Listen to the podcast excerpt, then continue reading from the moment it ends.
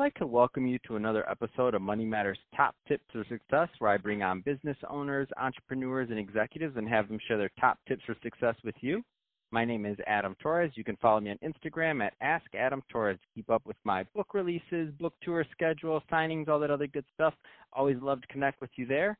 And as always, if you'd like to apply to become a co-author of one of my upcoming books, just head on over to the website, Money Matters Top Tips Down, and click on Become an Author to apply. All right, so today I have Sean Dwyer on the line. Um, he is the principal over at Kenwood Capital LLC. Uh, Sean, welcome to the show. Adam, thank you very much. Good to be here. Thanks for having me. So I'm excited to get more into what you're doing over at uh, Kenwood Capital. But before we do that, let's get a little bit more into your background. So how did you get started in business? Sure. Uh, after college, I was um, uh, I graduated a, on the East Coast with a liberal arts degree, and uh, uh, while that's all very nice, it doesn't really allow you to pay your student debt back uh, as rapidly as as I would have liked. So uh, I managed to qualify for a credit training program uh, for a savings and loan in Newport Beach, California. And that program exposed me to many different facets of real estate investment. Uh, there were rotations through an appraisal group, a processing group, an origination group, uh, uh as well as valuation groups and marketing groups. And it was a very good, very uh, interdisciplinary approach to learning about real estate. Uh, unfortunately, the savings and loan institutions as a class disappeared shortly after that due to a recession and some uh, government regulation uh, that came about as a result of uh, some abuses that had taken places at other institutions. So after that, it was really I, mo- I moved back to Chicago and began working on a wide variety of institutional quality real estate in the four major product types of retail, office, apartments, and industrial. And when I say institutional, think sort of state pension funds, uh, so retired cops, teachers, firefighters, uh, bus drivers, etc. So my job was really to be a an intelligent and a proactive steward of these assets, so that those folks could retire in a uh, uh, in the way that they would like after having worked their whole lives in those jobs.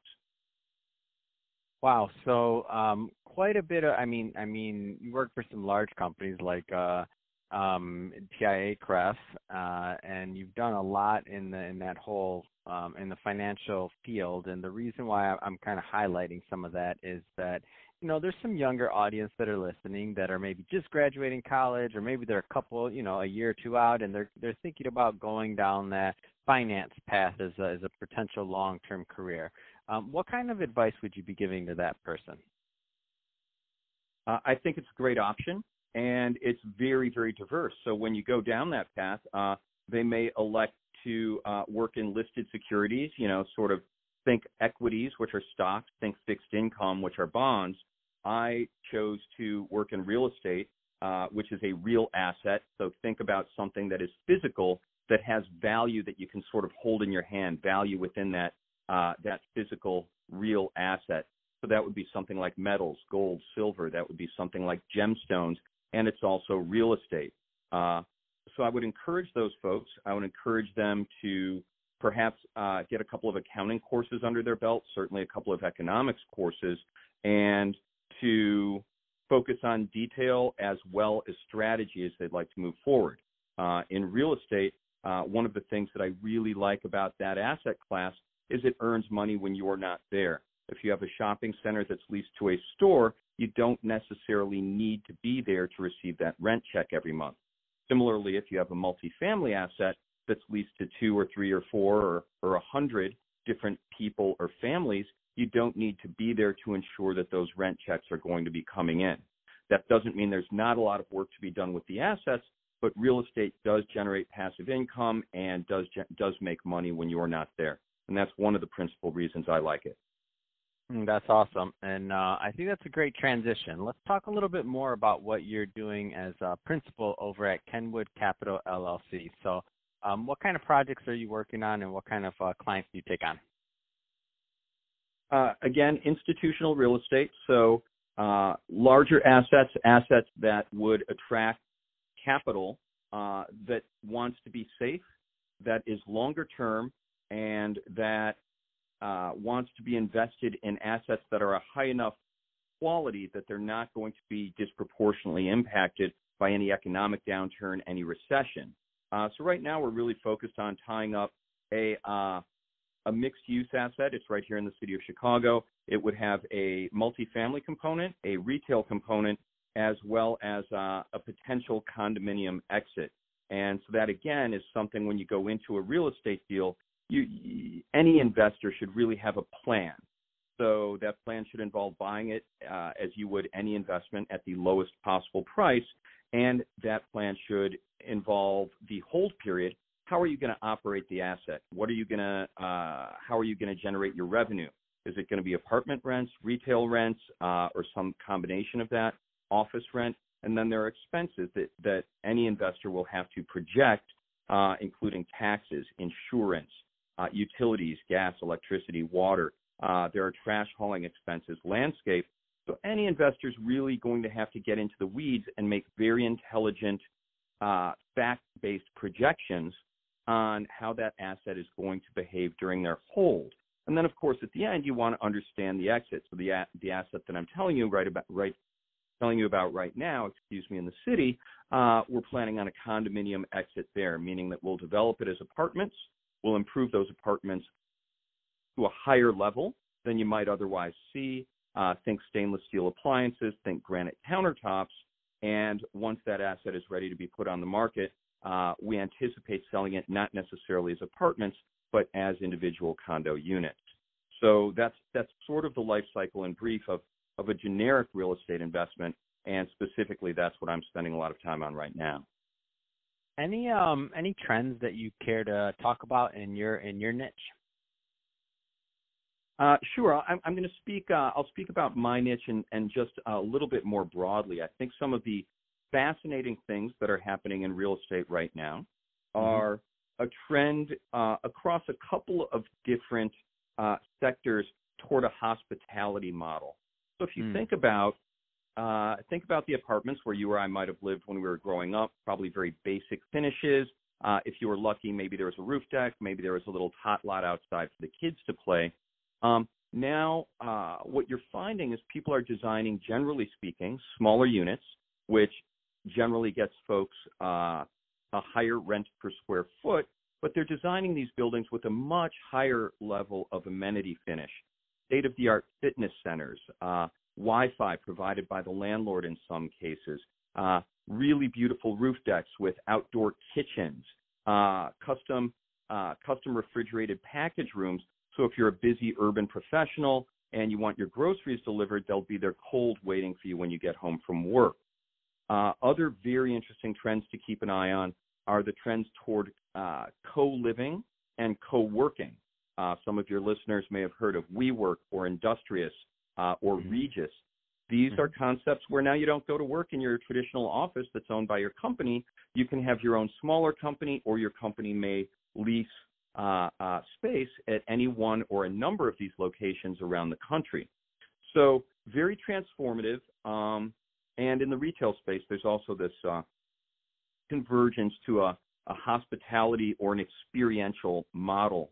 Uh, and some of the folks that are doing that really, really well are the cosmetics retailers.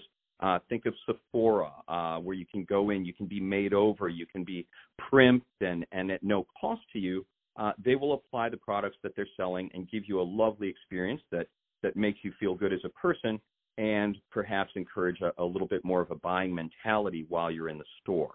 So those are those are some of the trends that I think are impacting and changing uh, real estate investment and assets as we go forward right now.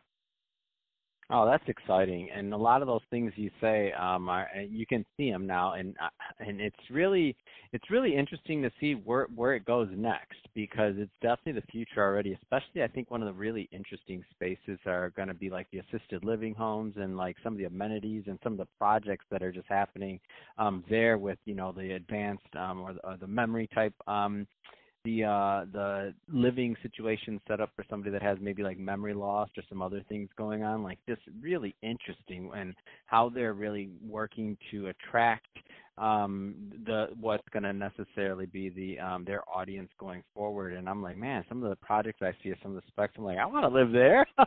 So what you're describing i'm like i'm like i want to live there. I want to how come this doesn't have this? And that's what's going to happen. That's going to attract people. People are going to at some point it'd be hilarious but to say but they're going to be like wait a minute. You you don't get your your groceries delivered at home and they don't have their own lockers that are already like preset and this and that so it's cold. Why would you live there and they're gonna it's gonna be literally like that. All the amenities, you're like, oh, I didn't even know that exists. That's why I live there. That's awesome. And you're, you're, you're seeing that at both ends of the age spectrum. You're seeing that with yep. uh, the advent of purpose-built student housing. So, right again, think back to our youth, where you went to college, you lived in a dorm. There was probably peeling paint and a uh, oh my uh, gosh, a bunk, a bunk bed or, or a cot.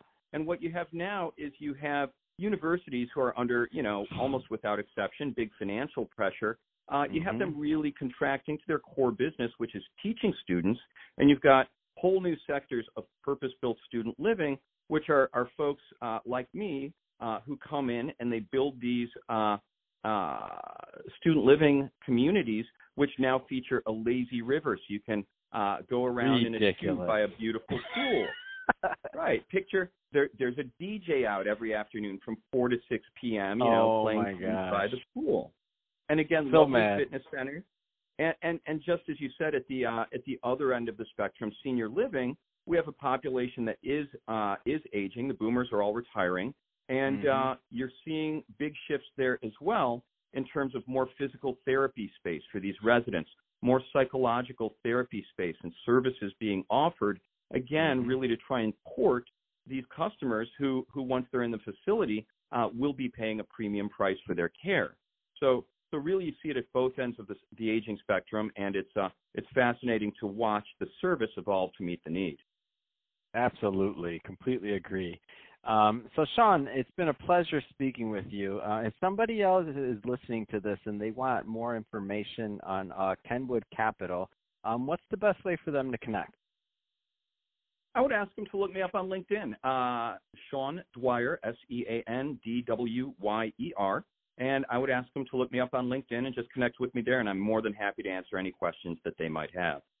Oh, that's great. Um, well, Sean, again, uh, really appreciate you coming on the show. And to the audience, as always, thank you for tuning in. I hope you got a lot of value out of this. If you did, don't forget to subscribe to the podcast, leave me a review, do all those great things we do to support our podcasters. I really do appreciate it. And Sean, thanks again for coming on. Adam, thank you so much, and I appreciate the opportunity.